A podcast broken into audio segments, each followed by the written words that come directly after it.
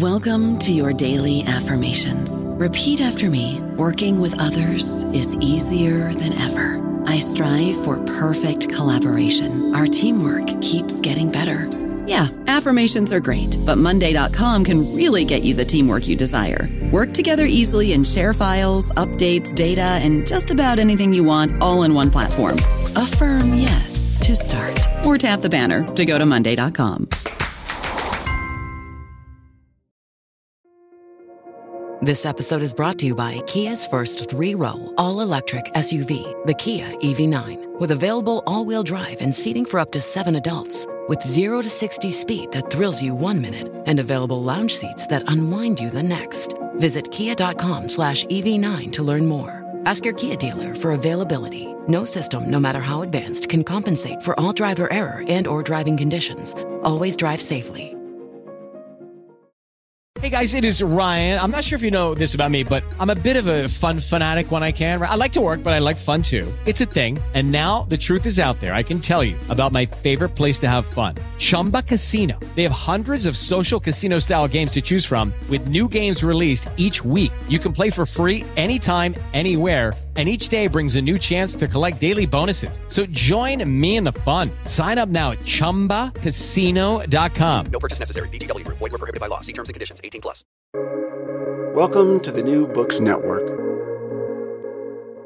Hello, everybody, and welcome back to the New Books Network and Environmental Studies, a podcast channel on the New Books Network. I'm Aspen Brown, a host of the channel and currently an MA candidate at the University of Wyoming, studying cultural history with a focus on environment, science, and knowledge. Today, we'll be talking to Elizabeth Irvin Blankenheim about her new book, Song of the Earth Understanding Geology and Why It Matters, published by Oxford University Press in 2021. Elizabeth Irvin Blankenheim, welcome to the show. Thank you, Aspen. I really appreciate it. Well, and thank you for coming on today. Um, I'm really excited to to talk about your book. But we but before we dive into it, um, would you begin um, by telling us a bit about yourself and your background? Oh, I'd, I'd love to. Um, I am a geology instructor at Front Range Community College in Fort Collins, so not far from University of Wyoming. And um, before that, I was a geologist with the U.S. Geological Survey for many years, and um, had a career doing hydrology and groundwater studies in New Jersey and Nevada um, at Yucca Mountain. Uh, but my interest in science was sparked by my sixth grade science teacher, uh, Mrs. Heilman, in general science. But I'll just never forget the, uh, I, I don't know, she made it so relevant and interesting. And I've always had a passion for um, science in general and geology specifically. So uh, I started, well, I went to my undergraduate um, college, Dickinson College in Pennsylvania, and I actually majored in anthropology. But um, I was really interested in archaeology and how geology would influence archaeological sites. So I started to study geology and decided to take. We had a program where you could go for a whole year and get a second major. And that's what I decided to do. And I continued on doing some geoarchaeology for a while. But then I started working for the federal government at the EPA in Philadelphia, Environmental Protection Agency. And they said, well, it's really better to have not not to do two different careers in terms of the geoarchaeology and I was looking into hydrology at that time. So I carried on and I decided to focus on geology and hydrology, the study of water, and uh, soon transferred to the U.S. Geological Survey, and ultimately ended up here in well in Denver, in Colorado, working on the Yucca Mountain project, and then um, doing fracture network studies and a lot of groundwater modeling, and um, writing reports, many many reports and then um, I did have, I retired a bit early, but I went on to start my teaching kind of career, I guess you could say. And um, I decided before I did that, I did get my licensure in, I am a professional geologist. And what that entails is sitting for an exam, a pretty intensive exam that I studied for for a year. I took the exam and passed, and the people who had offered the review course asked me to come teach with them. So I did that for 12 years. And in the in the interim, I also I applied to Front Range Community College, and we had moved to Colorado at this time. Um, we had been back in Pennsylvania for a while, and um, they I started as an uh, part-time professor in geology, and um, I don't know, my students just inspired me to write this book. So it was uh, quite a process. So I hope that answers your question. Yes, and it, and it leads into the the next question I have, which you know what since since you, are kind of inspired by your students um, writing this book, what really like drove you to write the write it in the way you did? Well, my students just they have such enthusiasm for geology even though many are non-majors and this is probably one of their only science classes, but they especially for environmental geology, which is the first course I taught at Front Range. Um, and even then physical geology, the students were so interested in how human life and humans intersect with geology and all the aspects of, you know, how we study water and rocks and minerals and the age of the earth. And and it really touches on every aspect of our lives. We just don't often realize it. So they wanted to know more after my classes. And i thought well um, oh and to back up a step i had a friend and colleague who um, said to me one day you should write a book and i told her what book i was I never thought of writing a book. And so those two things, my students and then this friend and colleague saying that I should write a book, um, ended up in me starting to work on Song of the Earth.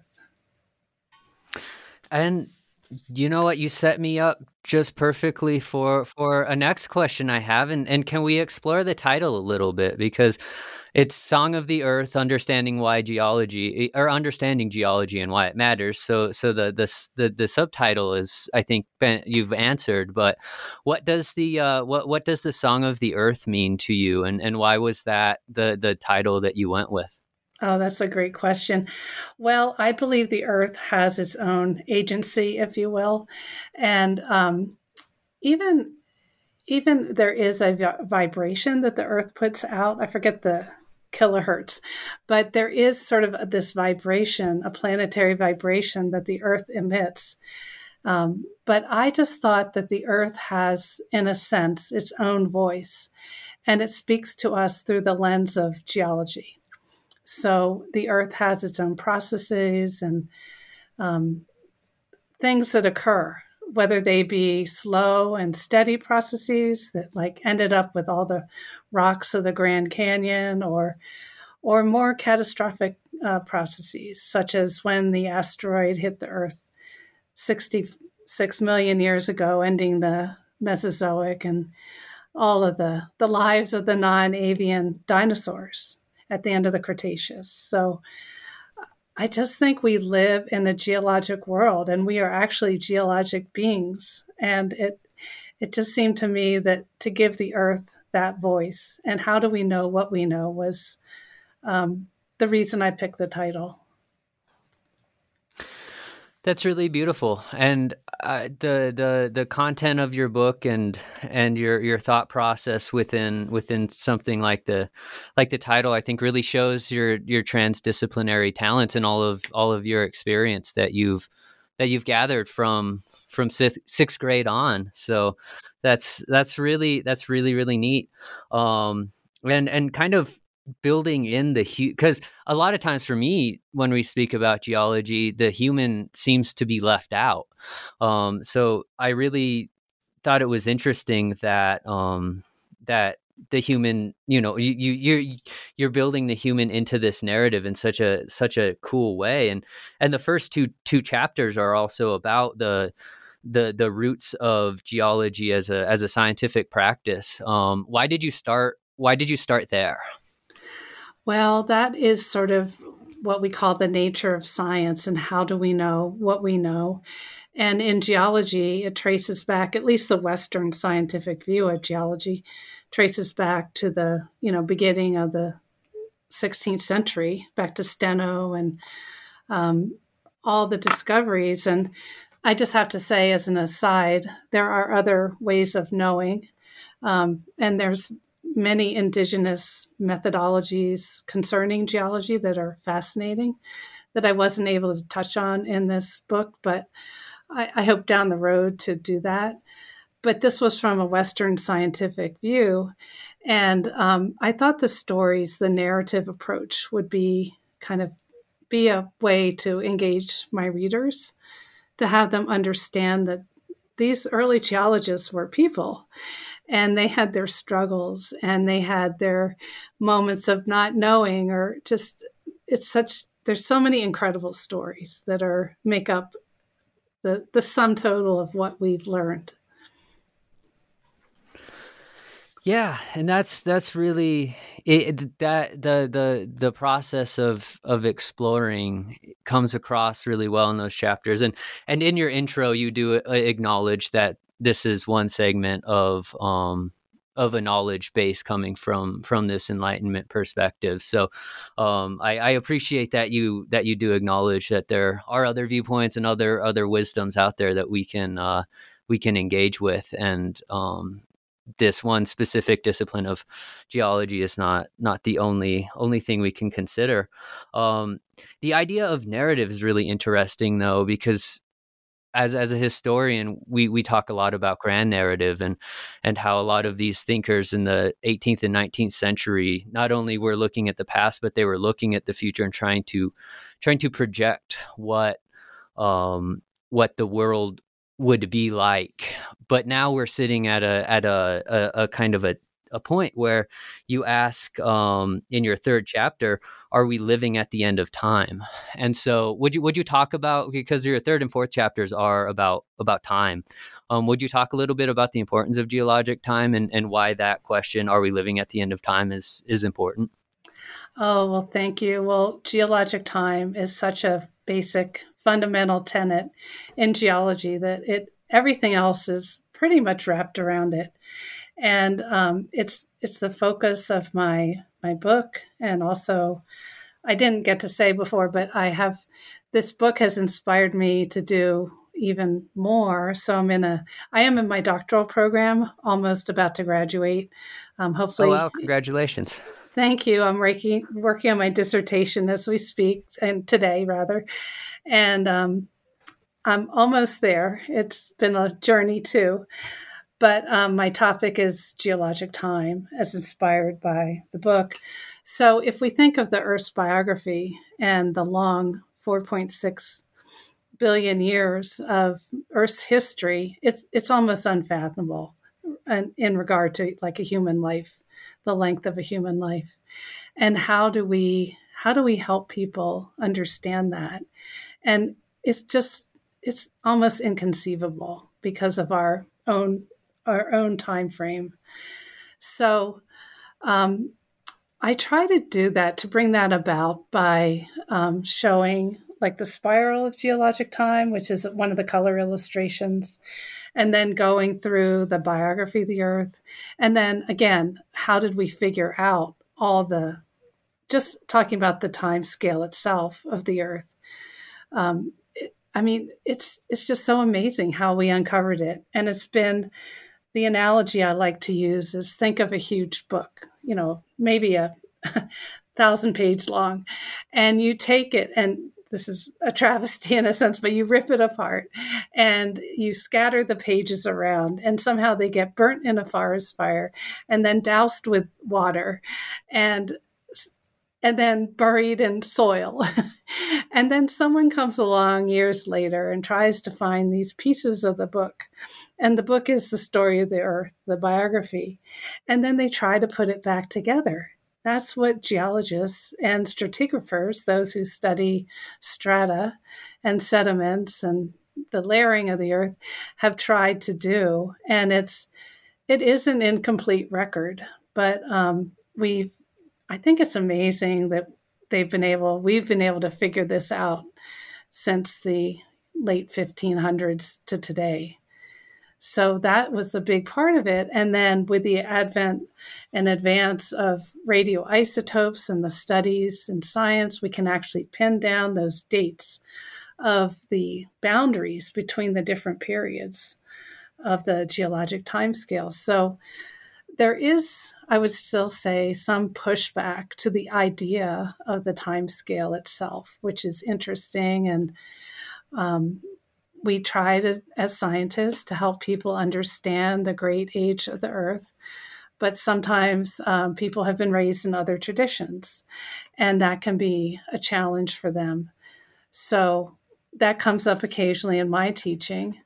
And I would say to my students, I always try to listen to what they have to say and then show them the scientific evidence and tell them the story of the earth and and through the class. So geologic time is everything else is wrapped around it. That's why it's the first major principle in the book. So after the history of the different geologists, I go on to the principles and starting with that and going into the details and some of the controversies around the divisions of the time scale and all.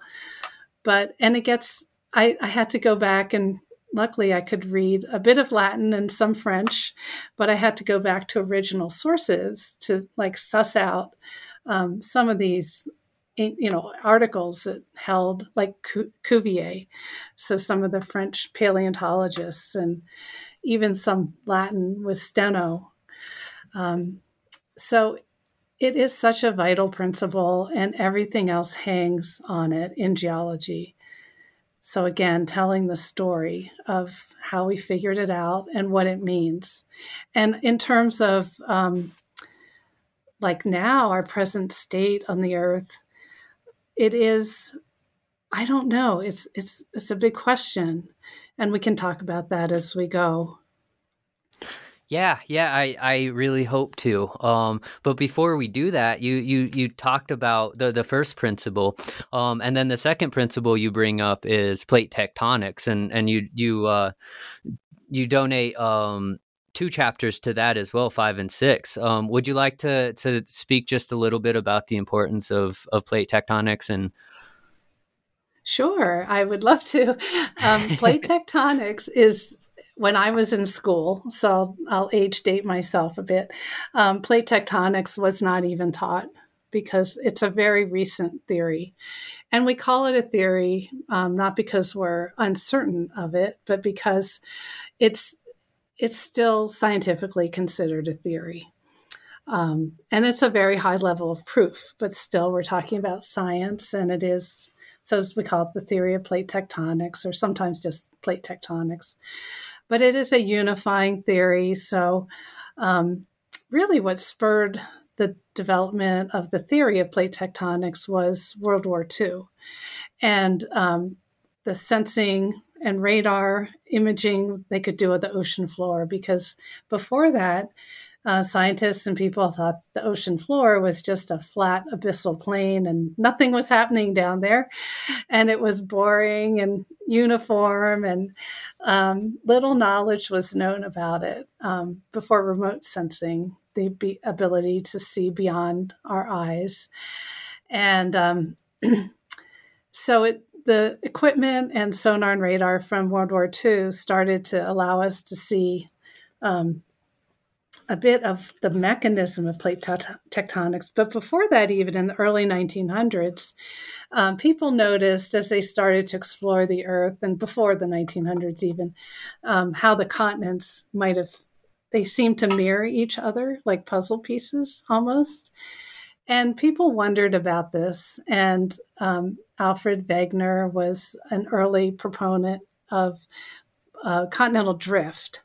So he was not a geologist, and as you've probably read, he was he was um, his theories of the drifting continents were widely criticized because he was not among those in the field who knew each other. You know, he was just different. But it turned out to be true, and World War II allowed us to see like how this could occur with the discovery of the mid-ocean ridges and um, the plate boundaries that we could actually see with remote sensing under the ocean floor. Um, so the continents are totally and always in motion, different rates in different places. And what it has led to is if you think of all the earthquakes in the world and volcanoes and economic deposits and ore bodies, it's all tied together with how the plates have moved over geologic time um, because of the stresses produced at the different plate boundaries. So um, before plate tectonics, we really had no idea why earthquakes occurred where they did or why mountains rose up in certain places. There were theories, but um, nothing really made a lot of sense. So it it it's a unifying grand theory, and it's been proved. Now we can measure plate movement with uh, global positioning satellite GPS tracking, and actually see the vectors produced over time. And it's it's changed everything in geology. So and and it's really interesting to see how technology plays a role in our in this Western understanding of all of this of, of this whole narrative, um, especially after after the 19th century. Um, and in your third principle, it, it, seems like DNA was kind of this last step of really understanding. Um, biodiversity and and ecosystems and extinction and and you say that um evolution is the is the third principle. So so why is evolution the third principle, um, and and why is that important? Well, evolutionary changes we can see the fossil record. So the record of former life on the planet is what we call a fossil record, and it is an incomplete record, but we have enough evidence to show changes in life forms and species over the huge span of the Earth's biography. And um, until Darwin came along and, and his colleagues, it was really unclear. There were other theories, um, even theories of the flood, and some early geologists held to that, like Buckland. Um, but over time and with more evidence, evolution um, is another overarching theory that helps us understand how these changes could have occurred. And it's really interesting because um, if you see, uh, still even today, you'll see a lot of, you go to a museum and you might see how say the horse um, ancestors and species changed over the length of the Cenozoic, the most recent um, part of the Earth's history. And it's shown in a very straight line, like one animal, one horse ancestor evolving to the next one. And it's it's really not like that. It's much more complex. It has it's more like a branching vine than a straight line and that's that is a misconception that sometimes creeps into some museum displays. Um, but evolution is sort of that linchpin that relates life to the geologic record and how it changed over that great time.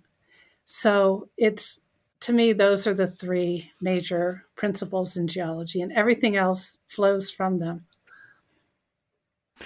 Yeah, that's that's so beautiful. And and something you said earlier really really caught my imagination of of seeing beyond our eyes. And um the the next part of the book when when after after your chapter on on evolution is um is five different chapters um 8 through 11 on the um uh elaborating on the geological eras and and you call this the the biography of the earth and and before we really get into into that part one thing that i have a question of and and one thing i've struggled with as is just kind of trying to learn about about geog- geology throughout throughout the years is you're you're talking in this section about like year uh, years of millions of years. So so each each of these eons or um, eras take place over over millions of years and i have a really hard time wrapping my head around that concept of that stretch of like deep time. Um, do you have any advice about how or, or how do you like to approach imagining the the conception of of what a million years actually means? I think that's a wonderful question, Aspen. And um, one way to do that is to you can think of um, your own body. It's like starting with your breastbone and going out to your fingertips on your arm. Um, if you start at your breastbone and work out, um, like 88% of the geologic, ge- geologic record would go out to your wrist. And that would be the, um, the whole Precambrian era before life really burgeoned out. So we, if we can relate it to something we know, another way you could like walk a trail of time. They have that at the Grand Canyon. But it, going back to our arm analogy, and you stretch out, you say your right or left arm, and that time from the birth of the earth to the rise of the of life as we in the Cambrian period um, that stretches all the way from your your breastbone to your wrist. So 88% of the geologic record is um, is in is sort of in that pre-Cambrian time where it's just lots of things happen, but we don't have a lot of we have some knowledge, but not a lot. And then going from your wrist out to your fingertips are the is what we call the Phanerozoic, and that's this visible life um, eon. And it's so a lot of things happen, and kind of you get from your arm to your hand, you have a lot more flexibility and and fingers and lots of things are occurring where life is developing. So this is one analogy that might be helpful to students and maybe to you too. And then just understanding it takes time to understand geologic time. And it's something we as professors and instructors struggle with too. Like how do we how do we teach it? In my doctoral study, some of my participants who are seasoned professors still struggle with the depth of geologic time. So I think um, just dipping your toe in it time and again, so to speak, and um, coming back to the stories is is very helpful because a million years in that time scale of the earth is a blink of an eye. Yeah, that's yeah, it's it's so mind blowing, and and I I was was so interested in in thinking about you, how you write this book because uh, my thesis covers you know the the the 40 years between 1880 and 1920 and i'm having a hard time explaining explaining mm. that and you're you're covering these lo- these these gigantic swaths of time and and when you were writing the book did you did you run into challenges with how you were going to address such a big amount of time in such a small amount of space? Um, I the it's so interesting. The book just sort of flowed out of me.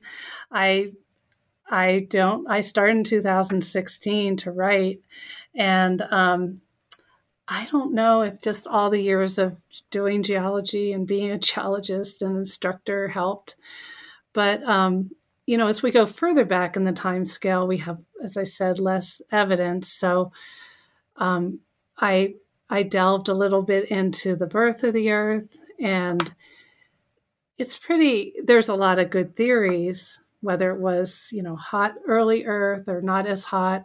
Um, we're learning more all the time from physics and astronomy, too. Um, but I think um, Stephen Hawking's book helped me a bunch. Was a brief history of time. I've read that several times, and having kind of a perspective even outside of the Earth, looking at the universe and the physics. I think in my maybe an alternate life, I would have loved to have been a theoret- theoretical physicist. Um, so it kind of puts it in uh, perspective to me that the universe is 13 billion years old. And then, you know, you have all the accretionary disks and the forming of the stars. And I do teach that. I touch on that in my classes because it's part of our curriculum. Um, so I think organizing the book was, um, I guess I came to it from that viewpoint of even a broader viewpoint. Cool, cool, and I, I, I really think that the it reads really well, and, and that flow is there. So, oh, um, oh, thank you. I mean, you, obviously, you're just you're an expert in the field, and you know ex- exactly what you're talking about and how how it needs to be be addressed. Um, this the, these ideas of geologic time and deep time, and then using using some examples. Um, and I mean, I don't think we can touch on all of the examples of of kind of the geologic features that that you touch on through throughout these chapters, but um, I, one that was really interesting for me was um, very early on. Um, the 2,500 million years ago, the the Cheyenne Belt formed, and and you and you started you you talked about that. Would you like to talk about you know maybe the Cheyenne Belt and uh, a few other features that that really demonstrate the the song of the earth and and um, why you ch- decided to choose those particular examples like throughout throughout your book? Oh, sure. I'd love to delve into that a bit. Um, so, yes, back in the Precambrian, so any time before the um, 600 or so million years ago, um, the in the depths of the geologic time, um, is this event. So, with the continents, they were microcontinents to start um, as the layers started to develop and the earth started to cool. And um, there still were tectonics. It did change um, quite a bit from the earliest Earth to when plate tectonics got underway in, a, in the sense that we know it today. But this event um, that resulted in what we call the Cheyenne Belt is um, remarkable. And just to define, so the Cheyenne Belt is a zone that runs northeast, southwest um, from pretty much um, about the state line of Colorado and Wyoming, a little bit down into Colorado, and then toward Cheyenne, Wyoming, hence the name. And it's this, it's called a shear zone, which is where um, actually two pieces. There was an outlier of, so you have an island arc of islands and then a proto-continent, and they smashed together. And it created this zone of the most stunning uh, rocks I have ever seen in my life. And just an, as an aside, we went up to the snowy range about when I was writing the book and um, drove up through Laramie and then up to the Snowies through Centennial, Wyoming, and going up over it's a pass, a mountain pass that's closed in the winter, and it was open. I think it was spring, and um, my husband was driving, and we went up and up, and there's a ski area you go by, and kept going up and at the top of the pass, I just said to my husband, "Stop the car! You like something crazy and ama- amazing happened here. You know, I have to get out and look." And um, honestly, the rocks were just standing practically vertically. Um, I don't know if you've been there, but you have to go if you haven't. And they were shining in the sun, these white quartzites, which is like a sandstone that's been heated and pressurized. So it's a metamorphic rock. Um, and they're just gleaming in the sun, creating these amazing mountains. And I just had to find out what had happened. So I got a geologic map, which are beautiful, by the way and I started researching what the heck happened in the Snowies to yield this most incredible um, scenery. And what happened in between as the two pieces of continents or the outlying um, island arcs smashed into the protocontinent and then sheared, meaning it kind of went sideways. Um, what was caught in between were these sands and then the earliest forms of life, which were the blue green algae that created these, uh, what we call stromatolites, these mounds, algal mounds. And there's still some today on the earth in uh, Australia and the Bahamas but they were captured in between and not totally destroyed. And even the clays, so they it went from sands to these carbonate rocks where the stromatolites that they created, and then the clays all trapped, all made into so the original rock was um, sandstone, and then we had the carbonate made from the stromatolites, which is calcium carbonate, and then deep water, deeper water clays and um, they were captured in between and heated and pressurized, made into metamorphic rocks, but not destroyed.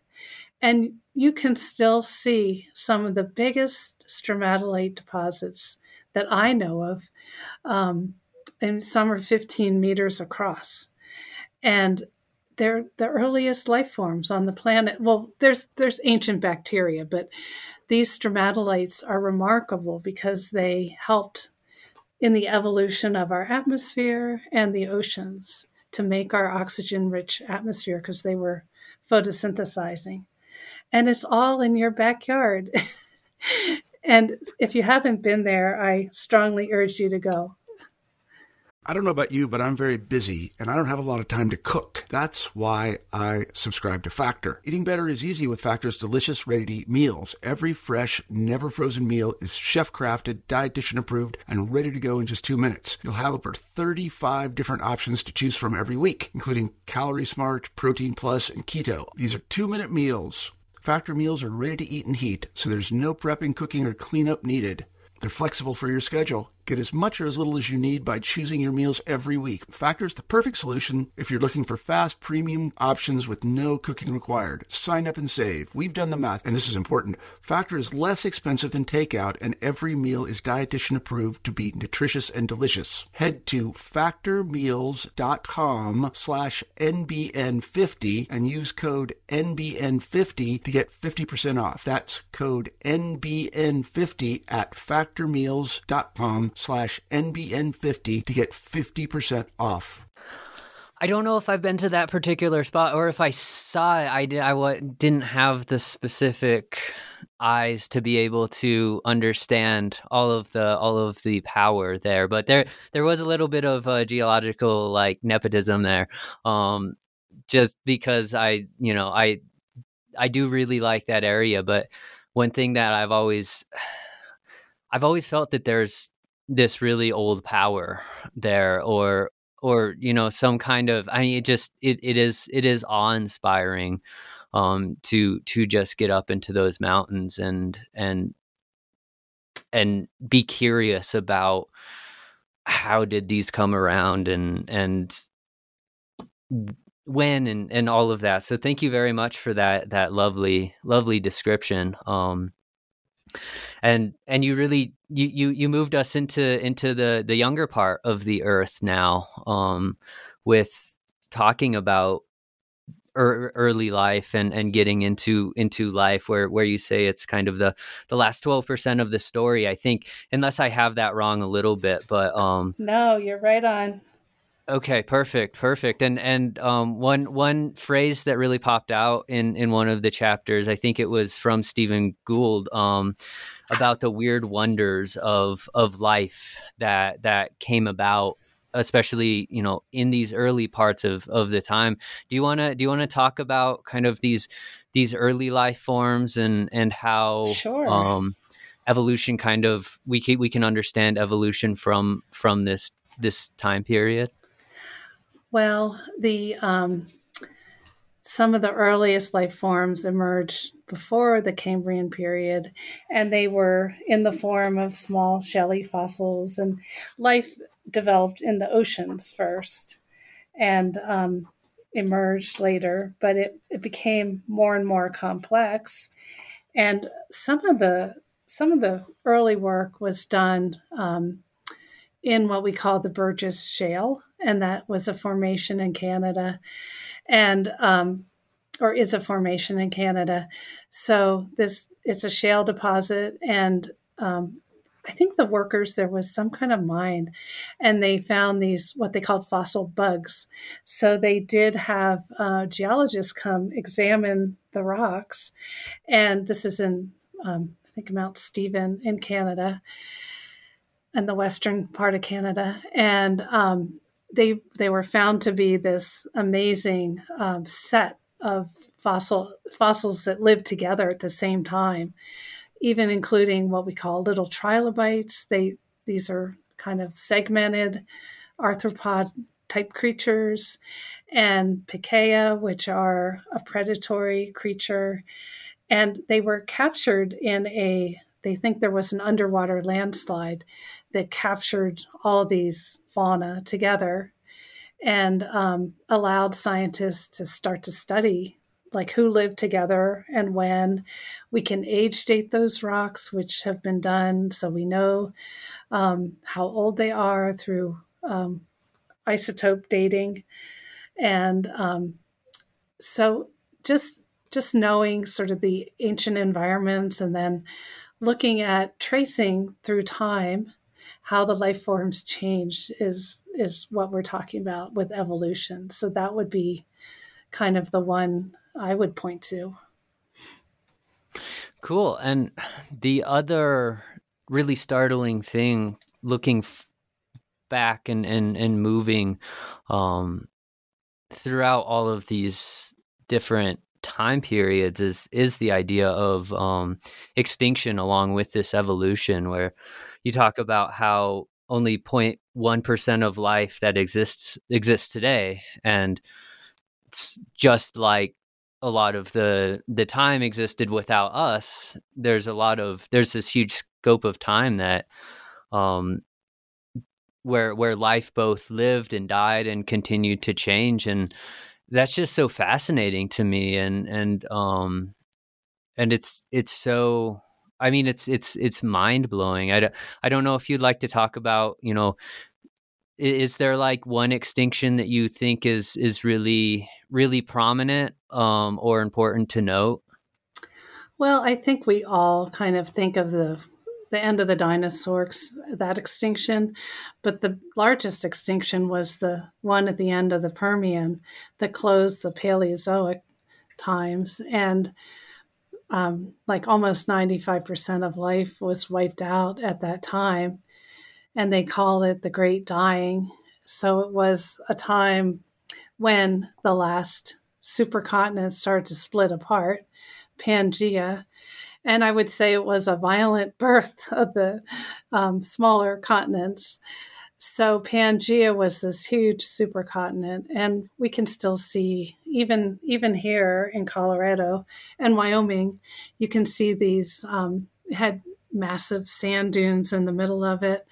Um, it some of it was along the equator, so there were tropical coal deposits and swamps and but like uh, the sandstones are preserved, the dune deposits, the structures are preserved um, that we can still see today. But as it started to split apart, it rifted through plate tectonics. And um, it was just a violent process where, um, as it rifted, more volcanics flowed out of those rift zones and it set on fire um, old coal deposits and it started um, creating ash and soot in the atmosphere and basically a time of global cooling. So the the food chain collapsed in the oceans and and on land, and um, some species made it through, but it was uh, a difficult time for life for sure. But it led to when you have these extinction events, um, what happens is then there's a recovery period, and life soldiers on in a sense and the new niches and ecolo- ecological niches are opened up for different species. So this led to the age of the dinosaurs and all those many varieties of of the dinosaurs that we know and loved as kids and even today.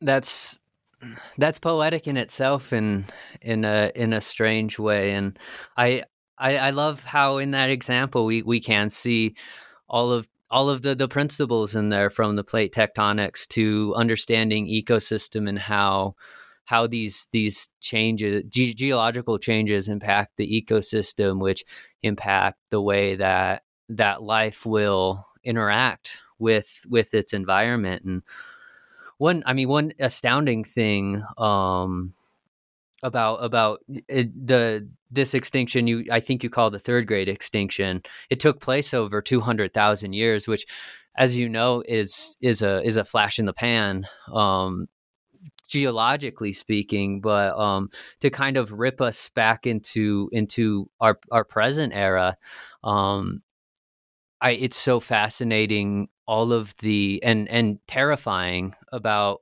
to consider all of the changes we have experienced in the last 500 to 200 to even the last few few centuries and i i don't know if you want to if you want to speak on on that um side of things in, in terms of looking at our contemporary the contemporary issue of climate change um contextualized within within this greater within this greater narrative of of the earth well, that that's a great lead into the last chapter and sort of wrapping it all. We're up into the implications for our current world and the planet and what we're facing. Um, so, I do think geology can provide sort of an, a, a different understanding of climate and change, and um, we're facing events that are occurring much more swiftly than we've ever seen in the geologic record. That a lot of these extinctions um, happened over, as you said, hundreds of thousands of years. Except perhaps the the dinosaur extinction was relatively rapid, and we're seeing more evidence all the time that it, there was just a nova series out on the day the dinosaurs died, and um, it was very dramatic and much more um, punctuated than some of the other extinction events. But humans are, we are a geologic force. And um, I like to say um, we influence the earth, and the earth influences us as human beings. And the thing with climate is yes, we've seen hothouse times in the past. And like the Paleocene, Eocene, they call it the PETM, the Paleocene Eocene thermal maximum. So in the beginning of the Cenozoic era was very warm and hot, lots of um, tropical forests and grasslands had not emerged yet. So um, as it cooled, you know, we ended up cooling through the whole Cenozoic into the ice ages. And there's been that kind of flow and ebb of um, warming and cooling.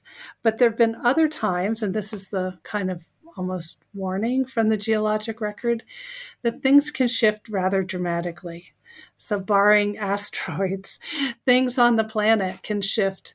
And even going back to the Precambrian times, um, we had times of um, snow house or ice ice ball earth where things were frozen and then they would suddenly shift so we have to be careful that there are tipping points, which is a concept from uh, economics, but still, you know, you weigh the scales to a point where suddenly things can change rather dramatically.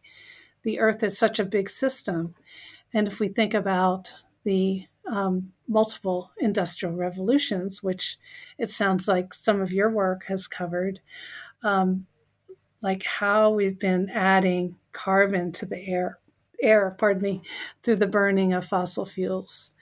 And now we're seeing the impacts of um, a warming climate through increased greenhouse gases. And people, I think, don't understand that we need these greenhouse gases to survive. It provides that warm blanket around the earth for life.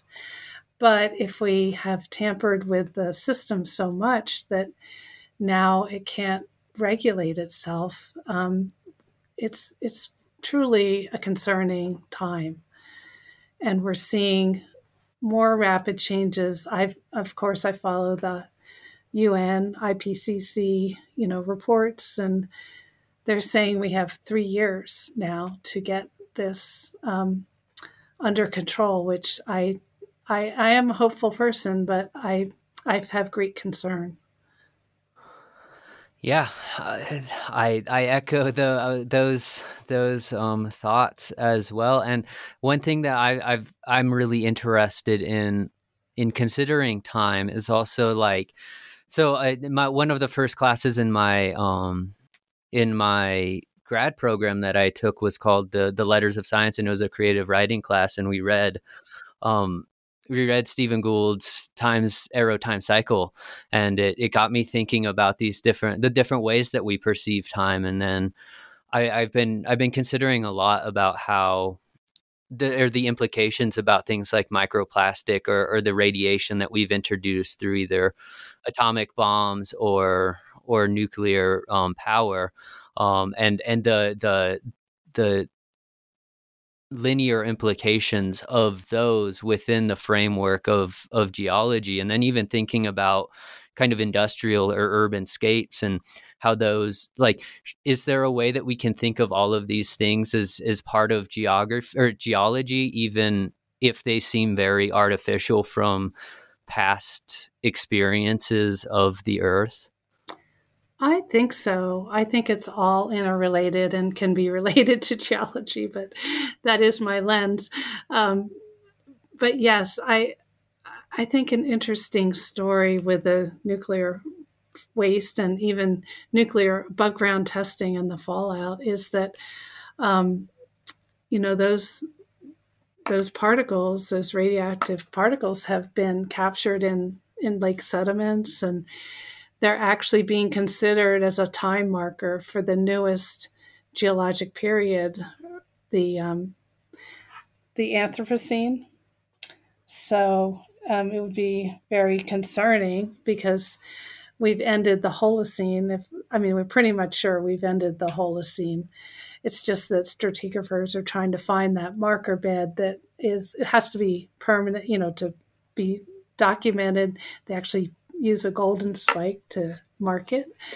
And they have to age date it, which they could do. But um, your point to urban cities, and there is a whole field of urban geology, which um, is it, was really um, started in, I believe, Canada in the 70s and 80s, but it's becoming more important as we find greater than 50% of the population in the US lives in cities, and most of these cities are on coastlines, uh, so the east or west coasts. So they are going to be impacted by many geologic factors, um, even without talking about climate change. Think of California and, and the earthquakes and the population that, uh, you know, the population is living in an active on an active tectonic boundary where the Pacific plate is diving down under the North American plate, creating a big trench. And the earthquakes are caused by all those tectonic processes.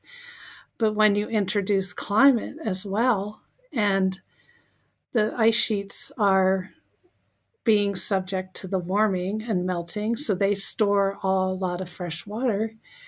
And then um, that water is being added back to the oceans and actually slightly diluting the salt content.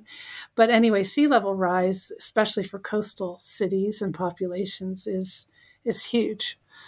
So in that sense, we have geologic impacts. Um, and a lot of these cities are built along what we call the fall line. I don't know if you've heard that term. So, where the coastal plain sediments meet the more hard rock Piedmont sediments. And it, it goes back to the history of when ships came to from the explorers and settlers. Um, they could navigate only so far up the river to the fall line.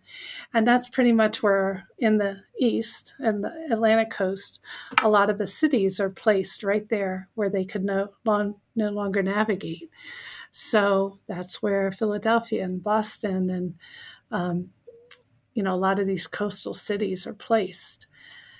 And as sea level rises, the incidence of daytime flooding or daylight flooding is these flooding events are occurring more and more frequently. And I think my biggest concern for these urban areas is, um, well, a couple concerns. So you have um, how are they producing or getting energy and water and food sources because a lot of uh, food growing areas will be threatened by climate change.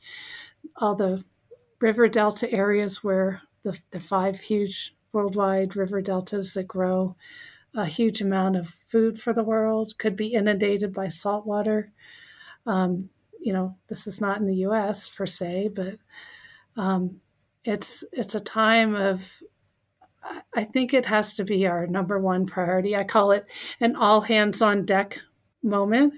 And it's why I decided to go on and, and do my doctoral work and and like the book is I loved writing the book, but I feel like I have to do even more to help because I we all have to do everything we can, I believe, to I don't know if we can avert it at this point, but maybe mitigate this climate crisis. Sure, at least uh, stay with the trouble, as uh, Donna Haraway would say. Yeah. Um, but I mean, a book like like Song of the Earth, I think, is a really good jumping off point to to really trying to engage with these these topics and these conversations in a in a maybe a more gentle way or a more understanding way and maybe by by really allowing us to look deep into the past it will it will create some kind of it will allow for our imaginations to to run and and maybe start thinking about things in different ways and collaborating in different ways because we see how how immense everything is. It might put us in more of a platform of like we need to work together um like you said all hands on deck and um yeah but i so it's i i feel like i'm i'm leaving this interview both inspired and a little terrified which might be a good a good position to to be in um but with with that we have taken up a lot of your time um, and and before you go i'd like to to just open um, the floor up to any any last comments you have and then if if you'd like to tell us how, um, what your plans are moving forward maybe after you get this phd oh, thank we you. would we would love to hear it Well, I I hope that people feel inspired by my book and also that to know that geology nurtures us, that it's anywhere we go, there it is. And it can be a source of great um, support in our lives. And I just see it like you can go out and Virginia, um, Virginia Dale is a little place just north of us between here and Wyoming. And there's this amazing like volcanic structure that's 15 kilometers across and and it's it's very ancient too. And just knowing it's such a special place virginia dale um, and the snowies and even even here along the front range where we had the ancient cretaceous seaway. Just knowing that these stunning things are out there and they're so fascinating to see is i think a way of nurturing our our soul and our you know, bodies and getting out in nature. The Japanese talk about um, sort of that nature bathing idea. I would say do geology bathing. Get out and see some rocks and take a geologist with you. Or um, and in terms of my plans, I do hope to offer some. I have some virtual field trips that are kind of fun um, that go into some of these cool kind of geologic features and I'm working on a second book. It's tongue in cheek called Calamities, Disasters, and Catastrophes in the Geologic Record. And it's um, it's it's written for general public and it focuses on uh, uh, these happenings in the geologic record, not to dismiss the slow and steady processes, but um, actually, my agent is so interested in this topic that he's um, so I have a draft out for um, publisher review, and I haven't heard back yet, but that is in my, in hopefully in my future. Um, and then uh, as I finish my doctorate, this hopefully as soon as possible. Um, we'll see what comes up, whether I'm very interested in policy work. And I think hopefully figure out the path as I go forward.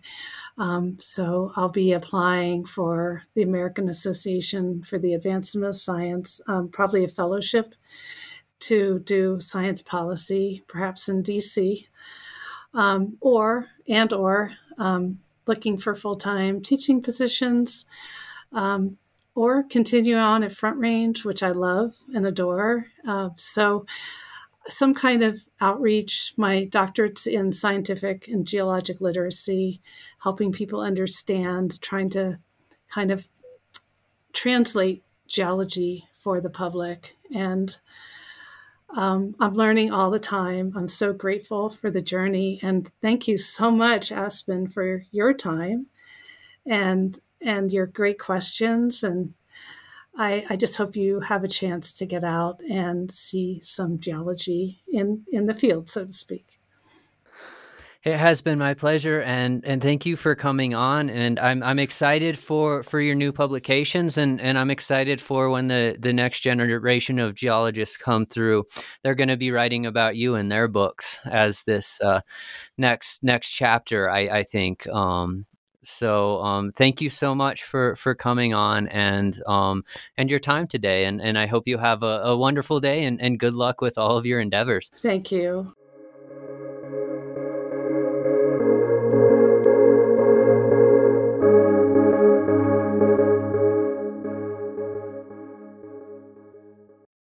Hello, it is Ryan, and we could all use an extra bright spot in our day, couldn't we? Just to make up for things like sitting in traffic, doing the dishes, counting your steps, you know, all the mundane stuff. That is why I'm such a big fan of Chumba Casino. Chumba Casino has all your favorite social casino style games that you can play for free anytime, anywhere with daily bonuses. That should brighten your day a little. Actually, a lot. So sign up now at chumbacasino.com. That's chumbacasino.com. No purchase necessary. Group. Void were prohibited by law. See terms and conditions. 18 plus.